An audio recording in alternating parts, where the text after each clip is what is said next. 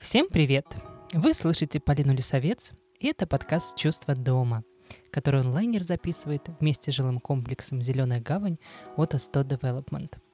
Сегодня у меня в студии Виктория Болбот, врач-диетолог, эндокринолог и гештальт-терапевт. С Викторией мы будем говорить о вопросах, которые часто заставляют нас взять в руки помидоры или что-нибудь в этом духе. Ну, например, стоит ли оценивать людей по индексу массы тела? Как связан вес и образ тела? Почему, стоя перед зеркалом, одни люди думают о себе с нежностью и уважением, а другие с ненавистью и презрением? Что происходит с нашим пищевым поведением, когда мы оказываемся в ситуации непрекращающегося хронического стресса? И что означают три загадочные буквы РПП? Обсудим сегодня. Диетолог, эндокринолог, гештальт-терапевт. Я все регалии назвала? А, ну да, пожалуй, все привет. Привет. А, первый вопрос э, сразу о грустном. Вот уже несколько месяцев мы живем, ну если сказать мягко, так эвфемизмами, в непрекращающемся стрессе. Как это влияет на пищевое поведение? Ох, а я, знаешь, сразу эм, ты когда представляла свой подкаст, я услышала про э, чувство дома, и прям у меня мурашки пошли по телу, потому что что есть для нас наш дом, если не наше тело? То, э, как, в каком стрессе мы сегодня живем, э, естественно, сказывается на пищевом поведении, но пищевое поведение — это такая проекция вообще всей нашей жизни. И тот сегодняшний стресс, он скорее ассимилирует все э, детские травмы, взрослые травмы, все э, непрожитые печальные ситуации, тот стресс, который мы не признавали в прошлом, скорее это все сходится в одну болевую точку, которая начинает болеть просто нестерпимо. И если раньше у людей были какие-то вопросы с пищевым поведением, сегодня они будут актуализироваться. К сожалению, да, это так. Ну а из опыта твоего, твоих клиентов, как именно это проявляется? То есть мы говорим о, я не знаю, переедании, о увеличении приступов булимии. Э, что именно? А, вообще э, работу с пищевым поведением а, я бы разделила на две такие важные составляющие. Первое это непосредственно работа с питанием, с едой, с тем, как мы относимся к еде, да, то есть с отношением к еде. И вторая часть — это отношение с телом. И как ни странно, несмотря на то, что у наших клиентов, как правило, и пищевое поведение, и проблемы отношений с телом идут рука об руку, тем не менее я бы эти две темы разделяла бы. И актуализируются у всех именно те болевые точки, которые болели раньше. Есть клиенты, которые переедают на ночь. И вот, допустим, годы работы с психологом помогли избавиться от этого симптома. И как только возникает какой-то стресс, тело возвращается в привычный способ реагирования на стресс. По сути дела, а, переедание в этом плане, а, оно как сбегание из реальности. То есть настолько невыносимо мне сейчас находиться вот в этой реальности, что лучше я сбегу в то привычное для меня невыносимое, но комфортное состояние, переедание. А, есть... Как здорово ты говоришь. То есть я правда замечаю, что все сейчас подсели на эскапизм. У каждого он свой. Кто-то вдруг смотрит глупенькие турецкие сериалы, закутываясь в них как в плед. Кто-то убегает э, в книги, кто-то в еду, получается так. У меня почему-то возник сейчас вопрос. А, а ты как справляешься? Ну, по-разному. Э, по-разному. Я, как ни странно, наоборот, э, стала есть меньше. Угу. И вот интересно, ведь э, реакция на стресс такая э, при здоровом пищевом поведении это действительно отказ от еды. Ну, то есть кортизол, стресс, все, это мозг дает сигнал, и человек, наоборот, не хочет есть. Да, стресс — это работа симпатической нервной системы, которая, в общем, отвечает за то, чтобы наши мышцы были в тонусе, наши сфинктеры условно были сжаты, чтобы ничего случайно ниоткуда не вывалилось. И мы либо идем драться, либо э, бежим, либо замираем, чтобы нас э, приняли за мертвых и э, не съели. И вот эта э, реакция, которая провоцирует нас на переедания, она как раз такая немножечко не соответствующая нашей биологической природе, да, то есть как раз-таки биологически задумано так, что мы от еды откажемся, потому что ну как нам потом бежать с полным желудком? Я еще не договорила про вторую форму отношений с телом. Есть э, девочки, у которых э, симптомы переедания, ну, как таковые, э, могут отсутствовать либо проявляться минимально, но у них актуализируются вопросы ненависти к телу.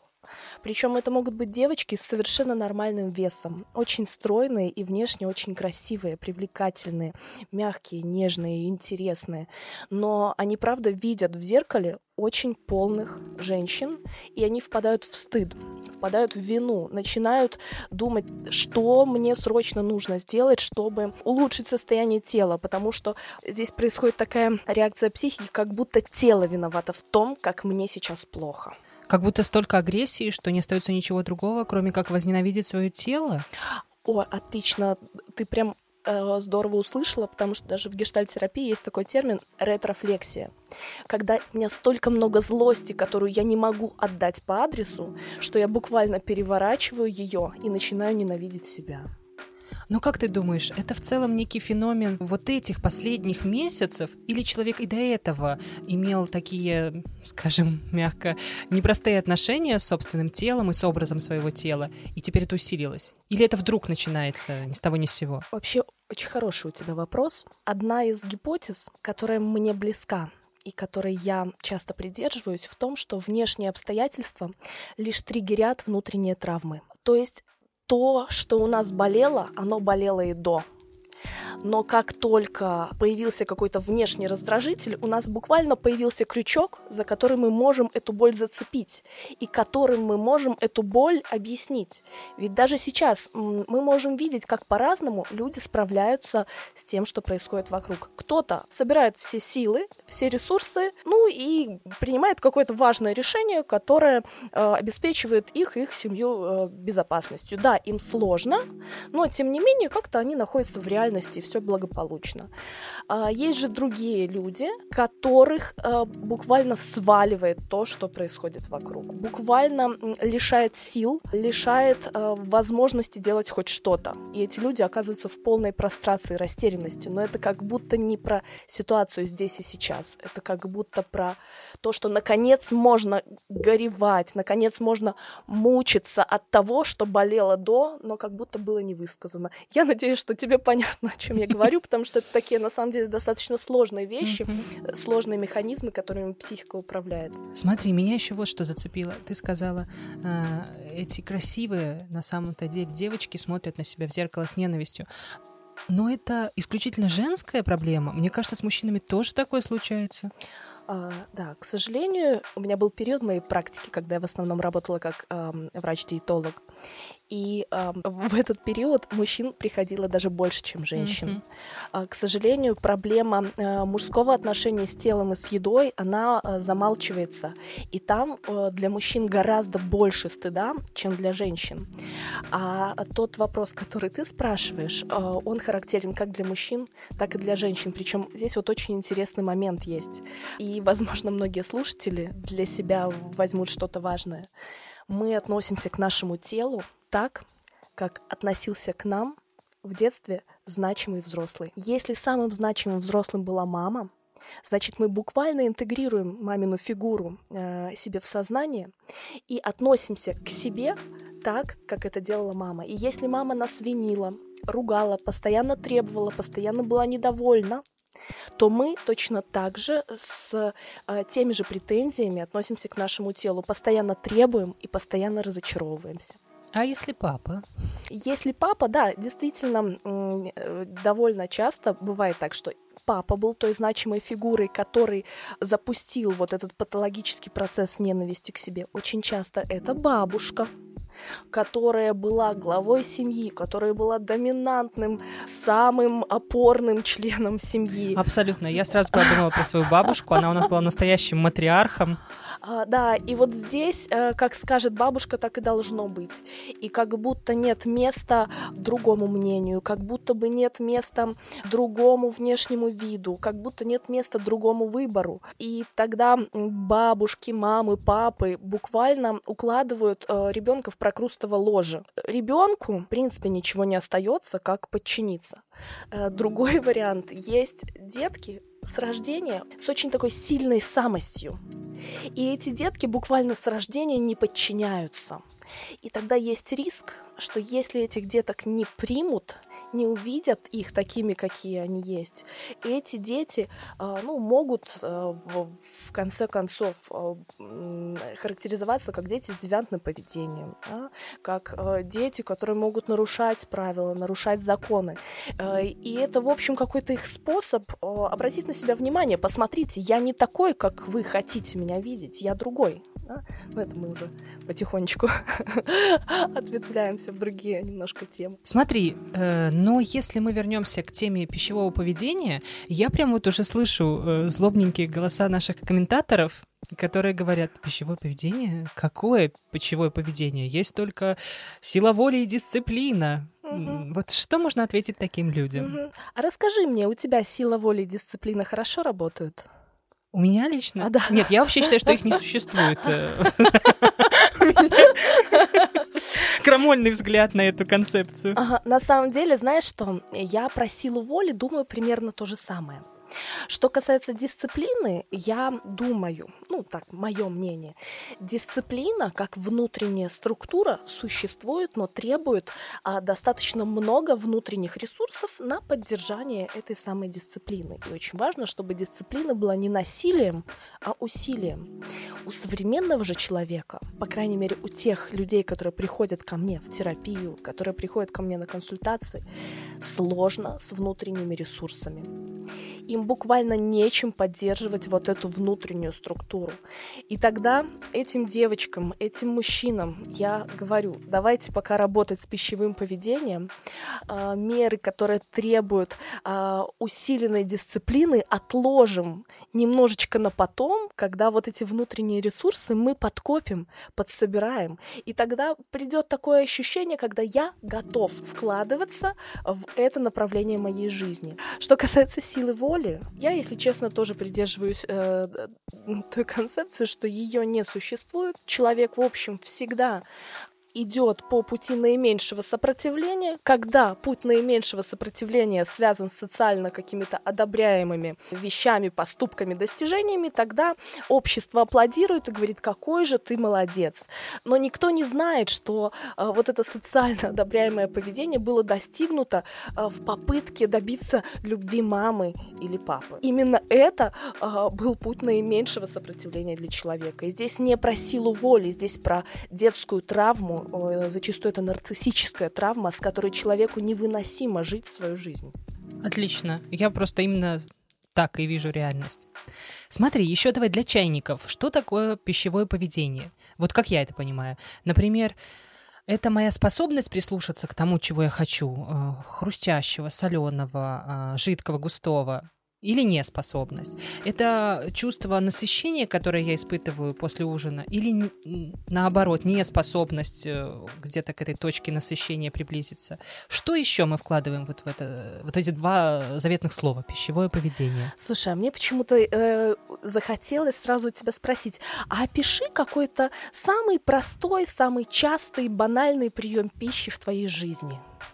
Так, ну я встаю утром, и пока кошка трется мне об ноги, я делаю себе овсянку. Овсянку на молоке. Uh-huh. Потом я ставлю на стол, вот у меня такой ритуал, я жду 5 минут, пока она остынет, я смотрю в окно и ем ее. Мне нравится такой сливочный вкус овсянки. Uh-huh. А запах тебе нравится? Вот интересно, да? Я даже не, не думаю о том, чтобы ее нюхать. Uh-huh. А ты голодна, когда ее ешь? Ты хочешь овсянку? Ну вот бывает, что я встаю утром и, и думаю, так, пора приступать к ритуалу, завтрак не ждет. Э, я похожу по кухне и понимаю, что я совсем не голодная. Но тогда я хожу еще час, жду, такая, ну где же ты голод, где? То есть ждешь, когда тебе захочется. А ты любишь вообще овсянку? Я много лет считала, что я ее не люблю. Жила в этом убеждении. Ну, потому что это, овсянка это что-то такое, вот, э, детство эти детские сады, манные каши, овсянки, что-то очень... Э, ну, как-то муж начал есть, я смотрю, он ест, и лицо у него довольное. Э, да, мне она правда нравится теперь. И вот смотри, мы с тобой сейчас э, поговорили о каком-то пищевом ритуале, э, с которым ты сталкиваешься каждый день. А, и вот как это про твою жизнь? Похоже ли это как-то на твою жизнь? И в каких местах? Знаешь, каких? Я еще считаю, почитаю всяких умных э, гештальтистов и диетологов вроде тебя, и такая, так, четверть моей тарелки должны занимать овощи. Я съем овсянку и такая, так, а теперь, Полина, ты должна съесть яблоко или, я не знаю, апельсин или какой-то овощ. И, и вот сегодня я ела долго мучительно яблоко, я понимаю, я не, не хочу вообще. То есть я слышу, как будто бы ты выбираешь структуру, вместо расслабленности. Да, и это абсолютно про мою жизнь.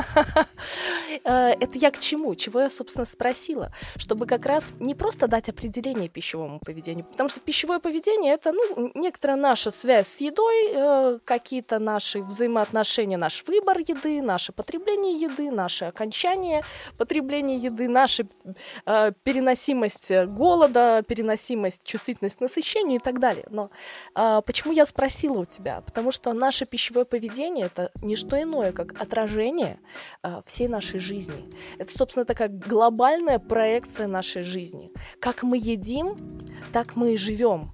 И вот э, каждый из наших слушателей сейчас э, может э, придумать, вспомнить какой-то самый э, запоминающийся прием пищи, который происходит каждый день, и вот подумать, а про что это, э, если это про вашу жизнь? Если вы, к примеру, не успеваете поесть э, в течение дня, то как это про вашу жизнь? Что вы пропускаете э, такое жизненно важное в вашей жизни, такое как обед? Да? Потому что еда это вообще-то про жизнь, про наполнение жизнью. И тогда наполнение жизнью в чем еще вы пропускаете? Да? Если вы гурман, а, любите о, ходить в дорогие прекрасные рестораны и пробовать новое, то, скорее всего, по жизни вы тоже любите что-то пробовать новое, знакомиться с новыми людьми, замечаете вкусы жизни, запах жизни, цвет жизни, и у вас это получается. И это тоже э, с какой-то стороны может быть про пищевое поведение. Знаешь, я тебя слушала внимательно и подумала вот о чем. Моя частая история. Я ем, когда я уже сыта, но я продолжаю есть, я не хочу, но я ем, потому что бабушка учила, тарелочка должна быть чистой. И я думаю, можно ли это обернуть метафорой? Я продолжаю, например, оставаться в контакте с кем-то или быть рядом, хотя мне это уже не интересно, мне не хочется, я насытилась. Вообще интересно, а, ты спросила вот про быть в контакте, и действительно пищевое поведение — это очень часто про оставаться в контакте с кем-то, особенно которого уже больше нет. Это очень часто оставаться в контакте с кем-то, кого уже, возможно, больше нет. А, либо оставаться в контакте с кем-то, кто есть, но он совсем не настолько близок, как хотелось бы. Например, а, если бабушка готовила вкусные драники, но, к сожалению, бабушки уже нет, то драники могут превратиться буквально в ритуал, и можно эти драники есть бесконечно. И тогда твоя история э, про то, чтобы доесть кашу до конца, это как будто оставаться верной бабушкиному э, наказу, mm-hmm. бабушкиному совету. Э, но вот эта история э, про тарелку, она буквально генетически вплетена в сознание нас всех. Э, и здесь вообще можно долго э, исследовать исследовать историю рода, потому что там мы часто встретим какие-то э, голодные времена. Абсолютно. Где... Я уверена, что должна быть прямая связь между настоящим физически прожитым голодом и вот этим вот облизыванием тарелки до блеска. Да, верно. Причем э, нам могли даже толком не рассказывать никогда об этом, но всем своим поведением, э, всеми своими наказами э, нам как-то внушат, э, что именно так правильно. И есть клиенты, которым, правда, очень сложно э, оставить на тарелке хоть что-то. И я в этом случае часто даю упражнения, просто прошу примерно четверть тарелки не доесть и прям выбросить в мусорку. Через «не хочу», через «не могу» выбросить, Вот это изощренная себя. пытка, Виктория, да. я от тебя не ожидала. И вот э, в первый раз это получается со скрипом, буквально как будто себя превозмогая. И закрывается крышка от мусорного ведра, и внезапно понимаешь, никто не умер. И дети в Африке, а, ну, им так же плохо, как и было, и я им этой кашей никак все равно не помогу. И вот это вот а, одно действие уже формирует новый опыт, так можно. Небеса не рухнули. И э, впоследствии это, в общем, помогает не доедать э, до конца. Но если честно, я не вижу причины, почему нельзя оставить часть еды в холодильнике, поставить там, накрыть тарелочкой, поставить и съесть потом. Я даже э, в кафе, в ресторанах, если мне очень вкусно, а я когда голодная, бывает очень много всего закажу, э, и понимаю, что доесть не могу, я всегда прошу, чтобы мне собрали с собой, э, кладу э, в холодильник, и у меня еще, например, ужин есть или завтрак. Как я себе представляю, у переедания, если мы сейчас о переедании немного поговорим, есть как минимум три причины, как я их вижу. Первое, то, с чего мы начали наш диалог, это некие эмоции, с которыми справиться так тяжело и так невыносимо, что как будто нет другого способа, кроме как их заесть. Это первое. Второе, это нечто такое очень простое на поверхности, то есть человек просто не доедает он либо хаотично ест, у него перерывы между приемами пищи больше 4 часов, либо он сидит на каких-то ужасных диетах, э, жестких, ограничительных и вообще любых. Ну, это мое мнение. Э, за него меня могут попить камнями. Э, ну да, вот они три причины, да, диеты, недостаточно хаотичное питание и как способ справиться с эмоциями. Вообще, Все ли я перечислила? А, знаешь, я бы Э, вторую причину поставила все-таки на первое место. Вот это недостаточное питание, диеты, хаотичное питание. Как правило, если клиент приходит ко мне с жалобой, что я переедаю на ночь, мы э, в 99% случаев найдем там или отсутствующий завтрак, или отсутствующий завтрак и обед, или отсутствующий обед, либо какие-то минимальные завтрак и обед.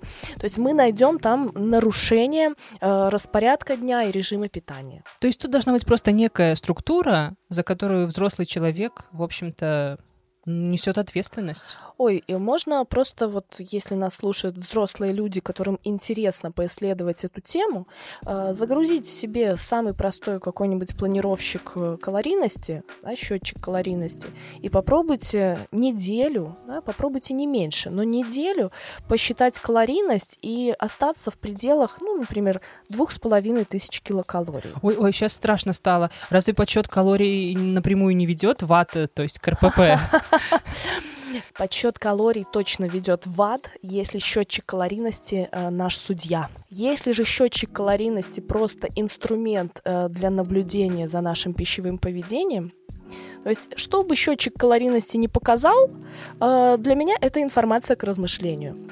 То есть сегодня, например, там я по какой-то причине съела 3000 калорий, завтра 2500, послезавтра 1400 вообще аппетита не было, а после-послезавтра опять 2500. И вот так в среднем я ела около 2-2,5 тысяч за неделю. Смотрю, вес мой остался в порядке, настроение мое было хорошим, я, в принципе, позволяла себе все, что я хочу. Похоже, мое пищевое поведение в порядке. То есть э, фаза исследования — это э, совершенно обязательная фаза, фаза при начале работы как с пищевым поведением, так и э, с э, вопросами, с отношением к телу.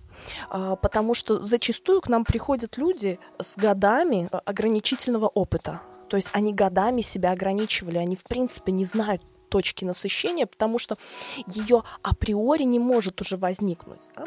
В, пищевом повед... в теории пищевого поведения есть такое, так называемые механизмы насыщения, которые влияют на точку насыщения. Так вот, если хотя бы один механизм регулярно не наполняется при помощи питания, а, то точка насыщения в принципе исчезает. То есть эти люди будут чувствовать голод, даже набив желудок до отказа, а, о чем, а, собственно, свидетельствуют а, исторические факты, когда люди из концлагерей погибали от переедания, потому что они не могли насытиться.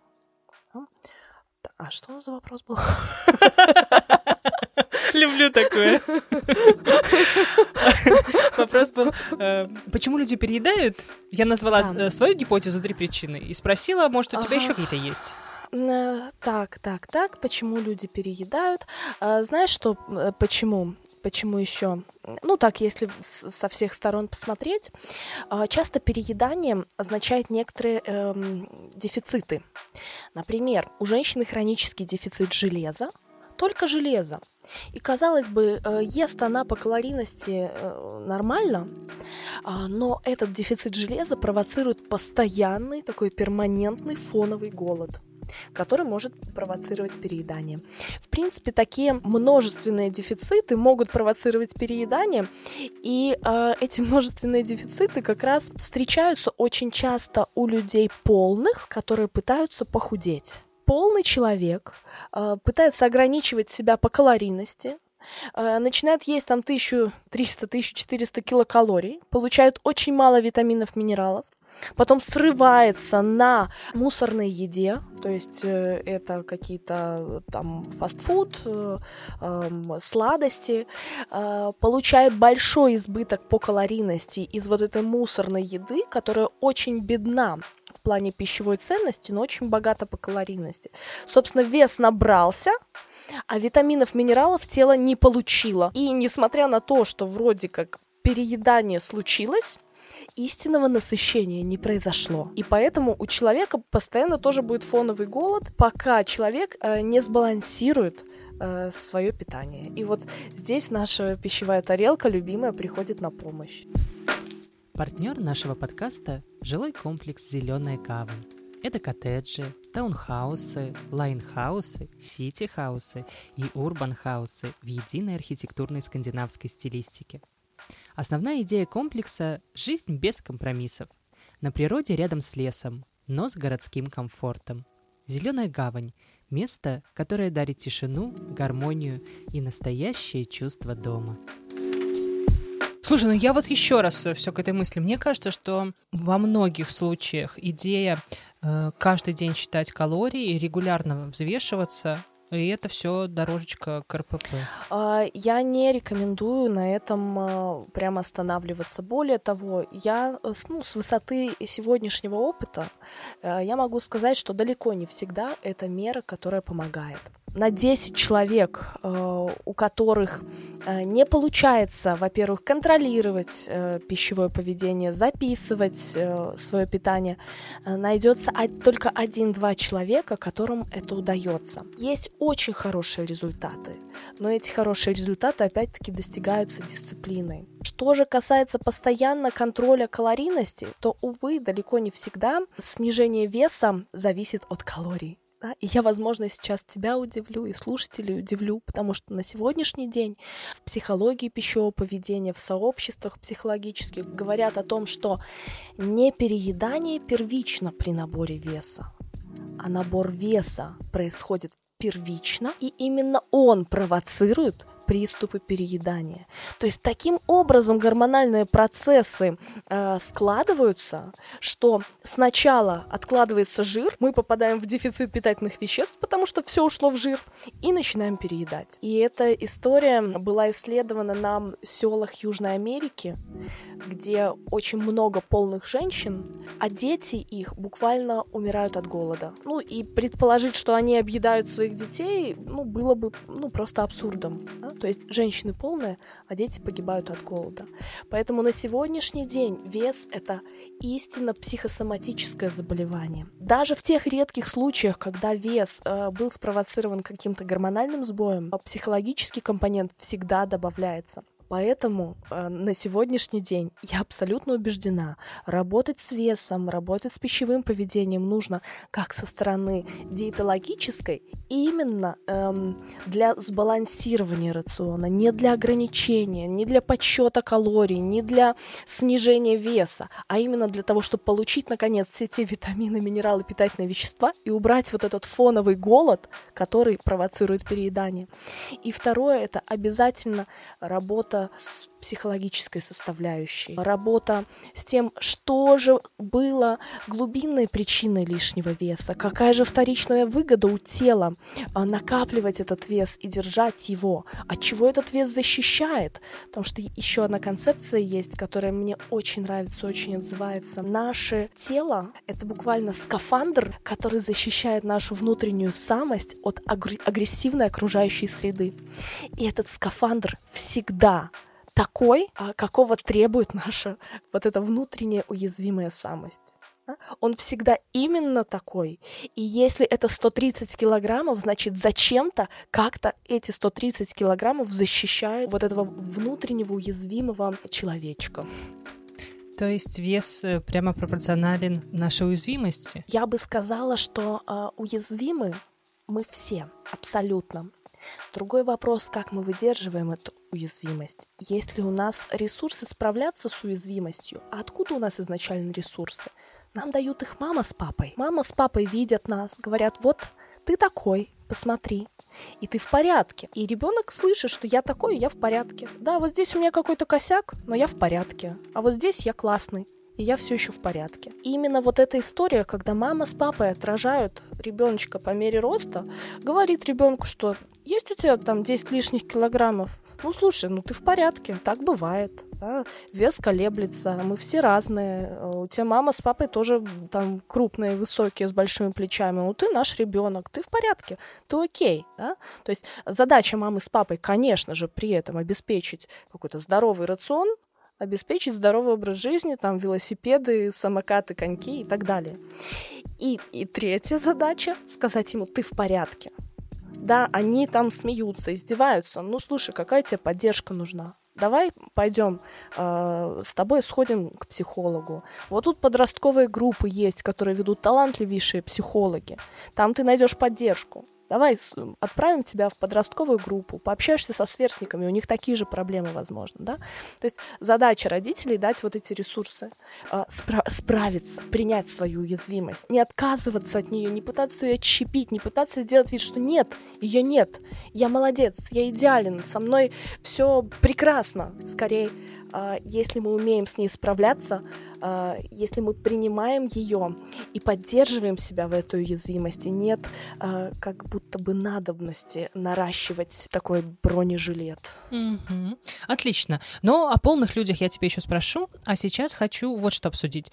Э, я уже несколько раз произнесла, и ты произнесла эти три заветных буквы РПП. Угу. А что это вообще такое? Расшифруй, пожалуйста. Слушай, расстройство пищевого поведения, ну, если уж такой прям официальный, официально подходить к ну, этому. Ну, можно не слишком официально. А, а, ну, смотри, давай мы разделим, потому что истинное расстройство пищевого поведения — это прерогатива психиатра. Да? То есть к, э, к РПП мы относим анорексию, а, булимию, а, компульсивное переедание. И на сегодняшний день есть уже такие как бы новые направления РПП. Это binge eating, такое запойная еда. Да? Есть несколько уже других таких новых направлений, но а, в чем отличие РПП от ну, каких-то нарушений, девиаций пищевого поведения. Если, например, выставлять диагноз булимия, то э, по критериям должно быть не менее двух приступов рвоты в неделю, и это должно продолжаться не менее трех месяцев. Что это для нас значит? Что а, большая часть э, девчонок, которые будут вызывать рвоту после еды, возможно, не будут подпадать под критерии истинного РПП. И тогда это является условным вариантом нормы. И, как ни странно, есть у нас здоровое пищевое поведение, да? а есть у нас пищевое поведение как вариант нормы. И вот диетический тип пищевого поведения, то есть когда человек постоянно на диетах, это вариант нормы. То есть это не истинное расстройство пищевого поведения, да? но тем не менее этот вариант нормы может доставлять очень много неудобств, очень много э, страданий, я бы даже сказала. Э, и если мы говорим, например, про анорексию, то анорексия — это тяжелейшее заболевание с очень высокой смертностью, если девчонкам э, вовремя не окажется помощь. Анорексия это такой достаточно э, тяжелая патология, потому что э, когда я не работаю э, с анорексией и с, э, самостоятельно, я всегда работаю исключительно в консультативном режиме как диетолог. И вот когда общаешься с девчонками с анорексией, они очень умные, очень интеллектуальные всегда. Они все понимают, они прям ловят с полуслова все. Они очень чувствительные. Но в какой-то момент включается какая-то их другая часть, которая говорит, нет, это все мне не подходит, и есть я не буду. Ну, я как будто про анорексию думаю, что это такой огромнейший импульс саморазрушения и такая, ну, прямо до смерти вот ненависть к себе. Это такое латентное самоубийство. Именно, абсолютно точно ты говоришь. Тяжелое заболевание, потому как не всегда оно поддается коррекции, часто оно является предшественником каких-то более тяжелых психиатрических заболеваний. В любом случае это то заболевание, которое требует прям максимальной поддержки со стороны семьи, но не той навязчивой поддержки, потому что семья, как правило, не знает, как помочь. То есть им кажется, они знают, им кажется, они стараются, но, как правило, они делают только хуже.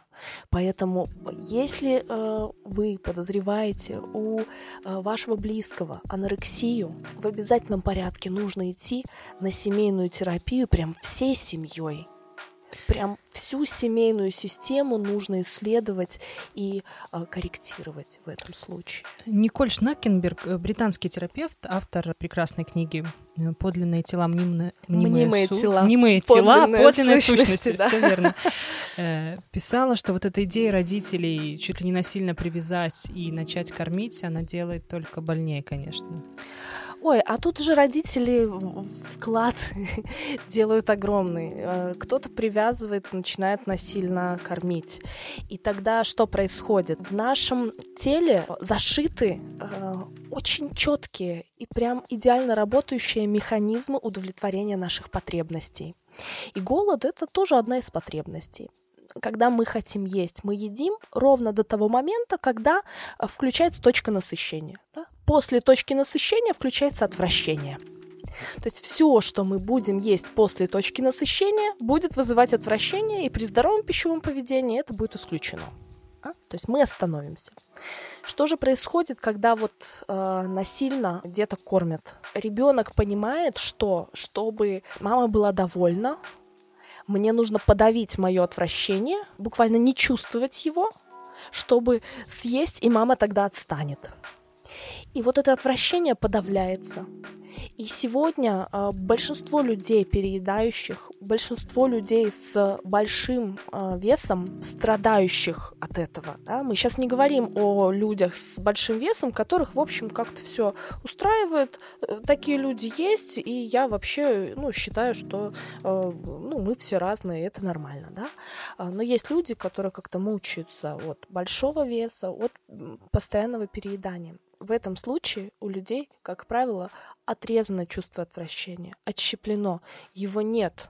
И когда я спрашиваю, а расскажите вообще про отвращение в вашей жизни, э, человек смотрит на меня такими удивленными глазами, буквально не понимая, чего я хочу. Какое отвращение? Откуда? Почему? А отвращение — это то, что каждый день, то, с чем мы встречаемся каждый день. Потому что именно отвращение нам показывает, что вот сюда не подходи, здесь, э, возможно, опасно для жизни. Вот этого больше не ешь, э, потому что уже будет слишком много. Вот здесь больше не оставайся, потому что потребность наша удовлетворена, а дальше уже будет излишнее. Да? То есть отвращение — это какая-то очень важная функция, направленная на дистанцирование дистанцирование. То есть все, мы наелись, еды больше не надо, еду можно отодвигать. А, а именно вот этот механизм э, перекармливания ребенка против его воли и заставляет ребенка э, свое отвращение подавить, и потом это чревато не только эм, нарушениями в питании. Это ведь чревато нарушениями в отношениях. Потому что отвращение — идеальный такой а, маркер того, что нужно в какой-то момент отодвинуться. И, и не потому, что я хочу расстаться с партнером, а потому что, ну вот сейчас близости мне достаточно, я хочу уйти в какое-то обособление. Сейчас я хочу какую-то свою жизнь пожить, соскучиться по партнеру, почувствовать жажду опять близости и опять приблизиться, да. И вот это чувство отвращения, оно отщепляется как в еде, а, так и а, проявляется в невозможности отодвинуться от партнера буквально в невозможности отлепиться от него, когда отвращения я не чувствую, а оно точно есть. Вот так-то. Снова мы оказываемся внутри твоего тезиса о том, что как мы едим, так мы и живем. Да, да, да. Мне еще очень важно показалась твоя ремарка о том, что человек может быть полным, но не иметь РПП. Для меня да. это вообще было главным каким-то удивлением последних лет, когда я вдруг поняла, что РПП вообще никак не может проявляться телесно. То есть я имею в виду, человек может быть э, запредельно тонким, но это такая физиологичная для него худоба. ну, то есть что вы ходите и шепчете анорексия? Угу. Это, это совершенно неэтично, как минимум. Или же наоборот, э, вот последний случай, который очень всех, по-моему, взбудоражил, плюс-сайз модель американская, пожалуй, самая известная, это S Holiday, с угу. к которой я отношусь с большим уважением, и которая весит, наверное, больше 140 килограмм, заявила, что у нее анорексия. И в нее полетели камни. Ну как же так? Ты же такая огромная, какая у тебя может быть анорексия? И вот тут мне стало понятно, что все так запутано и глубоко в нашей психике, что вот это, в общем, ожидание, что тело сразу скажет нам о наличии либо отсутствии РПП, оно ложное. Есть у меня клиентка одна бывшая, которой тоже при избыточном весе выставляли анорексию. А, и вообще анорексия и булимия — это по факту могут быть стадии одного и того же процесса, да, когда сначала из анорексии человек приходит в булимию. И здесь, знаешь, мне такая мысль э, приходит поделиться с вами очень важно дать себе право жить, в каком бы весе ты ни находился. Вот прям право жить.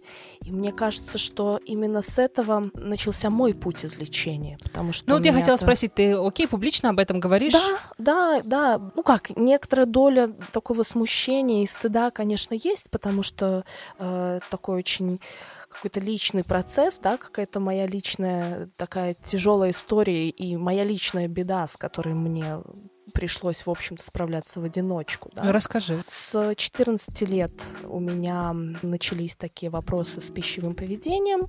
Мне нужно было похудеть на 400 граммов, э, потому что я собиралась стать великой певицей. Вот, мне сказали, что нужно похудеть на 400 граммов. Я говорю, да, да как раз плюнуть. И как только я пыталась э, ограничить себя, но мне тогда, правда, казалось, что это очень легко. Я вдруг поняла, что мне очень хочется там печенье в шоколаде. И вот я могла там утро, день как-то себя ограничивать, а потом из школы приходила и прям полкило печенья могла э, съесть и глазом не моргнуть. И моя мама пыталась сделать, что могла. Она там прятала, делала какие-то заначки. Но э, я была просто... Меня было не остановить. Нет, ну мама, которая делает заначки, это какой-то собственный садист в доме, ну а, такое себе. Нет, моя мама была очень нежна в этом, она скорее была в растерянности. А да. можно так нежно прятать от ребенка еду? Это вообще ну, возможно? Когда, ты каждый день покупаешь по, по килограмму конфеты, печенье и понимаешь, что приходишь, и у тебя ничего не остается. То приходится быть изобретательной. Как будто бы, да, хоть такое попробовать, да, то есть вот в этом плане у меня точно на маму нет никакой обиды, потому что она как-то мягко очень пыталась меня поддержать, но не знала как. Моей мамы не было ни РПП, ни лишнего веса, она никак с этим не была никогда связана. Собственно, для нее это вообще было что-то вообще совершенно непонятное. И вот здесь хочу вставить тоже ремарочку. Люди, у которых никогда не было вопросов с весом, перееданием и пищевым поведением, никогда не поймут и не почувствуют проблем людей с лишним весом и перееданием. О, ты прям яблочко. Вот и это вот прям э, нужно заучить как отче наш девчонкам, которые, ну вот прям годами худеют. Э, худые вас никогда не поймут. Никогда. Вот она горькая правда жизни. Да. А, так вот, э, о чем мы? И вот мои 400 лишних граммов, на минуточку я была идеально в тот момент, да, превратились плавно в 10 лишних килограммов, потом в 20 лишних килограммов. Я поняла, что певица, наверное, из меня не выйдет. Потом поступила в медицинский университет. А как же Адель? А, вот уже про Адель я как-то думала на первом-втором курсе. Вот, мне ее так прям тоже вставили в пример. Но я тогда и в группе пошла петь э, музыкальную. А, поэтому я, в общем, как-то справлялась со своим внешним видом и какого-то отвержения а, со стороны вот музыкального сообщества не чувствовала. Хотя отвержения со стороны других сфер моей жизни было очень много. Со стороны а, противоположного пола, со стороны какой-то социальной профессиональной реализации, когда там в конкурс берут одну девушку, а меня не берут, когда на танцы меня не взяли из-за моего лишнего веса, да. В общем, очень много, ну, с чем я тогда столкнулась, при том, что я, правда, активизировала, ну, максимально возможное количество усилий. То есть я и, и голодала, и бегала каждый день по 10 километров, и в тренажерку ходила, э, и там на молокочае сидела, худеющие, наверное, знают, что это такое, это когда завариваешь зеленый чай в молоке, молоке, да, и ходишь целый день, его бьешь. А ты пила мочегонные средства? А, именно... Девочки, если вы слышите нас, никогда не пейте мочегонные средства. И мальчики тоже, для похудения. А, ну, это же, в принципе, то же самое, как э, слабительные э, принимать, да, то есть какого-то большого смысла в этом все равно нет, да? И здесь, наверное, мой врачебный мозг как-то понимал, что э, эти отвесы на весах, э, ну, не имеют никакого значения. Но я сидела на яблоках, я сидела на, на воде. И причем с каждым разом это было все легче. Да? То есть ты вот посидела, там съела килограмм яблок, на следующий день молокочай, на следующий день такая думаешь, такая, может, я вообще ничего попробую не есть? И ты ничего не ешь. И прикольно, что-то в этом есть, да? Но потом а, все возвращалось на круги своя. Да? Со второго курса у меня эм, ну, случилась булимия. Ну, как случилось? Это было скорее сначала как эксперимент, который показался мне э, прикольным. Если я не могу справиться с перееданием как-то по-другому, то, ну, похоже, вот это мой вариант. Самое ужасное было, когда, например, я оставалась одна. И вот это прям какие-то были пищевые сумасшествия. Я могло уйти, чтобы ты понимала, э, здесь вообще речь иногда не про вкус. Я могла съесть буханку черного хлеба. Вот. Ну, килограмм мороженого, ладно, это уже как бы банальщина. Классика да? жанра. Да. Господи, никого этим С кем не бывало, да. Вот. А, то есть это как будто бы уже не про вкус, это как будто про, про процесс, как будто просто необходимо что-то поглощать. Я тогда работала много, кроме учебы, я еще работала там и репетитором. На четвертом курсе пошла работать на скорую, и в какой-то момент именно на скорой ночью после вызова ко мне пришла такая мысль. Как же все задолбало, как же мне надоело худеть. Как же мне надоело постоянно вот это вот париться, постоянно хотеть быть красивой и разочаровываться. Боже, как же я не хочу больше этого. Похоже, ну вот такая у меня жизнь. И если я вешу вот там 85-90 килограммов, ну, ну, наверное, я такая. Я не хочу, не могу смириться с тем, что я такая, но похоже, я такая. И я не хочу больше ни дня своей жизни потратить на борьбу с этим. Я хочу, в конце концов, начать жить. Я хочу, в конце концов, реализовываться в каких-то других сферах. Да, пусть я там не выйду замуж, пусть у меня не будет семьи. Я прекрасно вышла замуж и а, завела семью, да. Но на тот момент я как будто смирилась с тем, что да, нет мужского внимания, ну и бог с ним. У меня есть друзья, которые меня любят, то есть любят, поэтому время я смогу проводить хорошо.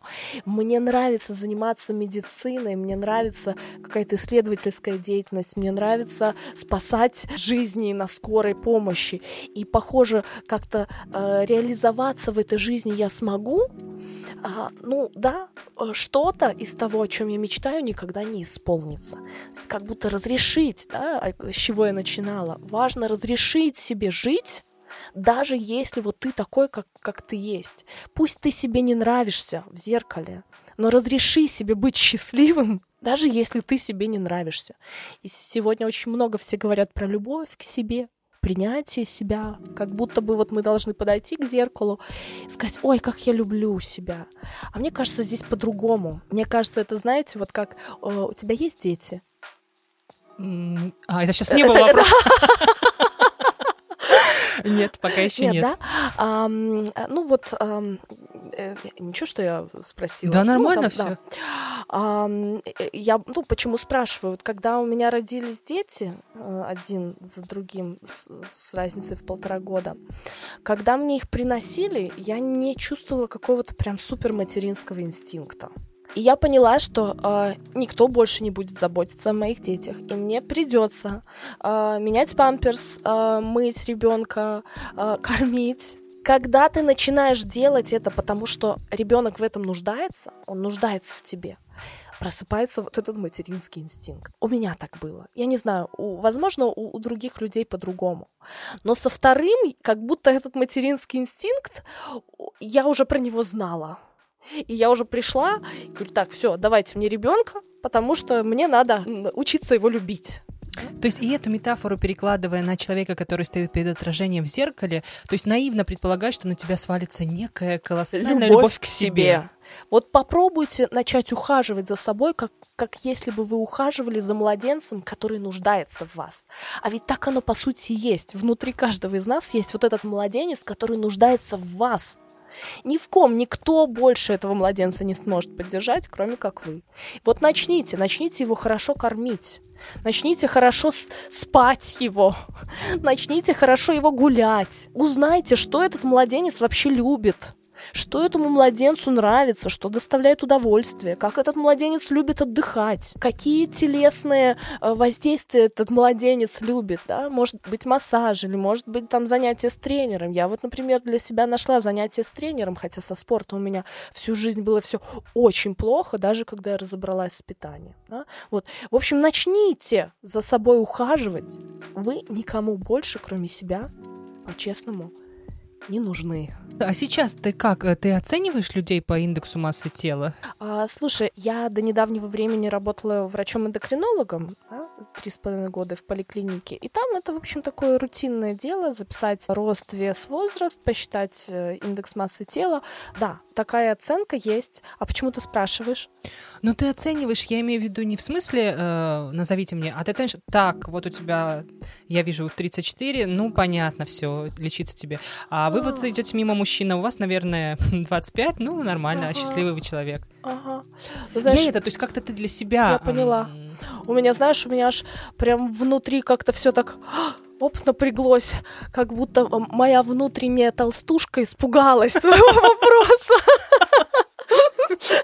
Чего? Она боится, что ее выведут на свет? Слушай, ты знаешь, а, я думаю, что... Что, во-первых, ты не можешь мне честно ответить, потому что перед тобой сидит толстушка, и если ты скажешь ей, что ты жестоко к людям по индексу массы тела, то это будет небезопасный ответ. Знаешь, нет, я, я к людям полным отношусь по-другому. Я не вижу их лишний вес, я вижу их боль. Вот, ты прям читаешь мои мысли. То есть у меня ровно до тех пор, пока я из себя за это э, как тут э, мы же не можем а, обсценную лексику использовать. До тех пор, пока я была жестока к себе по этому поводу, я была жестока к остальным. Но теперь я точно ставлю знак равно между каким-то опытом тяжелой боли, который человек пережил, и его весом. То есть это какая-то тяжелая грустная жизнь. Хотя нет, часто как-то звучит ну, у кого-то грустная, у кого-то не грустная, угу. но наше общество приучило нас не любить полных да? То есть некоторая фобия такая, да, есть, прям, причем как-то она с детского сада начинается. Я э, вижу полных людей по-другому, э, я вижу их. Есть много полных людей, которых я люблю. О, Лучше Всё. не скажешь. И я не хочу, чтобы они менялись. Ну, в том плане, что мне не нужно, чтобы они менялись э, для того, чтобы я их любила. Все. Отлично. И последний мой вопрос про полноту. А, вылечиться от РПП – это всегда значит похудеть? Да нет, конечно. А, более того, многие девчонки и мальчишки, когда избавляются от РПП, они, в принципе, теряют интерес к теме еды и тела. Они как-то научаются жить с собой такими, как есть. А, наконец идут, возможно, к стилисту, подбирают э, тот прекрасный гардероб, который ложится на их фигуру, даже если они весят 130-140 килограммов. А поверьте, это возможно. И на сегодняшний день есть, в общем, раздел в работе стилистов по работе с людьми с, э, с полной комплекцией. И иногда есть смысл потратить на это время и деньги, но одеться с иголочки и любоваться на себя в зеркале, как бы, э, ну, сколько бы ты ни весила. Вот. Очень часто даже в моей работе, там, где нет какого-то истинного РПП, когда мы просто э, разбираемся с пищевым поведением, сбалансируем питание, убираем переедание, отыскиваем вот эту точку легкого голода, точку насыщения, у человека в какой-то момент вообще теряется интерес в теме еды, и мы, например, уходим в терапевтическую же работу, потому что под темой еды, да, тема еды как такая крышечка, которая прикрывает очень много других, гораздо более интересных тем, которые становятся для, э, доступны для проработки э, людям, которые осмелились заглянуть в свой внутренний мир через пищевое поведение. Отлично. А закончим давай э, образом тела, чтобы стройные люди не чувствовали себя дискриминированными в нашем выпуске. Смотри, ты уже сказала, да, что то, как мы относимся к телу, это есть э, ровная копия поведения, которое мы воспроизводим, то есть поведение наших важных для нас фигур, которые мы воспроизводим. Отношение к нам наших, да, важных. Это не, не, не, не в ста процентах случаев. Э, вообще психология такая штука, везде все всегда индивидуально, но очень часто бывает так, что, правда, мы к себе относимся по привычке, так же, как делала это по отношению к нам там мама или папа. Ну, детский опыт в некотором смысле не отменяем, Тогда получается, вот имеем мы такой опыт, и что? И теперь навсегда один человек будет относиться к своему телу бережно и с уважением, а другой с ненавистью и презрением? Ой, как здорово, что ты прояснила, уточнила этот вопрос. Потому что вот в этом плане очень важно определить, что же это за фигура у нас внутри, которая так нас ругает. Потому что, по сути, мы же сами себя ругать не можем. Мы сами себя любить как-то не можем. Мы не можем э, себя стыдить, э, мы не можем себя винить. Э, почему? Потому что изначально наше отношение к себе нейтральное. Да? То есть рождается ребеночек, и он как-то норм. Да? Какой бы он там ни был. Да, дети, младенцы, они как кошки. Э, в плане того, как они двигаются в пространстве, как они относятся к своему телу. Да, э, то есть я норм. Когда он узнает, что он плох? Когда об этом рассказывает ему мама или папа, да? То есть они начинают за что-то ругать, за что-то винить, за что-то стыдить. И вот, собственно, в этот момент образ мамы либо папы, либо какого-то другого значимого взрослого встраивается в наше сознание, да, и мы начинаем себя винить и себя корить. И всегда нужно поискать, кто же что же это за фигура внутри винит меня и корит меня? Да? Кто так делал в моей жизни? И как только мы обозначаем, что «О, так это мама», у нас появляется возможность буквально отставить маму в сторону, да, так, дорогая мама, внутри Спасибо, меня. ты хотела сделать мне как лучше, просто у тебя были такие странные Ты очень помогла. Способы. Сейчас давай я как-нибудь сама, да? А, и это не значит, что мы как-то маму теперь исключим из сообщества субличности. Живущих в голове. В нашей внутренней структуре, да. А, это значит, что у нас появится возможность не сливаться с этой фигурой мамы, а понять, что а можно же и по-другому, а можно отказаться от вот этого критикующей вот этой фигуры и попробовать себя поддержать, да, и поискать фигуру поддерживающую в противовес критикующей. Чаще всего в опыте есть какой-то человек, который как раз поддерживал и принимал для которого ты был норм всегда, ты был ок, это какие-то тоже бабушки, это может быть иногда крестные, иногда какие-то тети, либо воспитателя. Вот нужно попробовать поискать среди э, всех э, фигур вот эту поддерживающую фигуру. Очень грустно, когда ее не находится. Вот это самая сложная ситуация, когда буквально не на что в памяти опереться.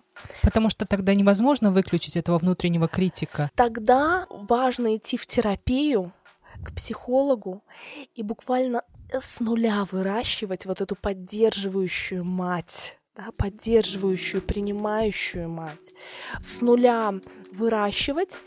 И тогда, когда у нас есть внутренний критик, у нас есть внутренний поддерживающий родитель, тогда мы приходим к некоторому балансу, потому что ведь внутренний критик э, это тоже очень важная часть нашей жизни. Это э, та фигура, которая э, заставляет нас стремиться к некоторому успеху, к достижениям. Да, иначе мы бы да. точно занимались сексом и ели, э, ели муссовые пирожные.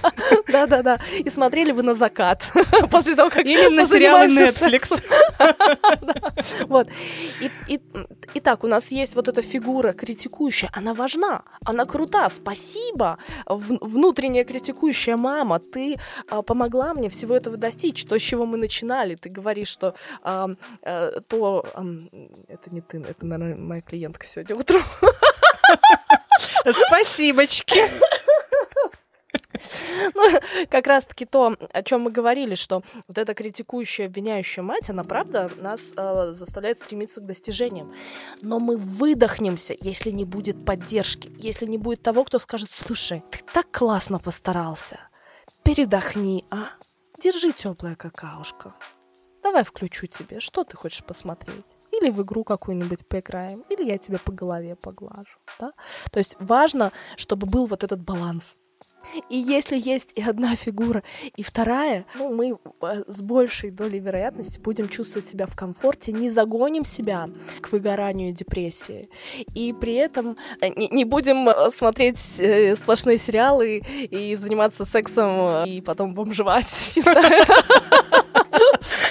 В общем, во, во всем важен баланс. И наша внутренняя критикующая матери это тоже важная фигура. Не нужно ее убивать совсем, но отделиться от нее, да, и как-то себя учиться поддерживать, сочувствовать себе, сопереживать себе, прощать себя. Отлично. По-моему, отлично поговорили. А, да, мне тоже понравилось. Спасибо. После таких бесед всегда хочется пойти поесть. А, приятного аппетита. Пусть тебе будет вкусно сегодня. Спасибо. Сегодня у меня в студии была Виктория Болбот, врач-диетолог, эндокринолог, гештальт-терапевт.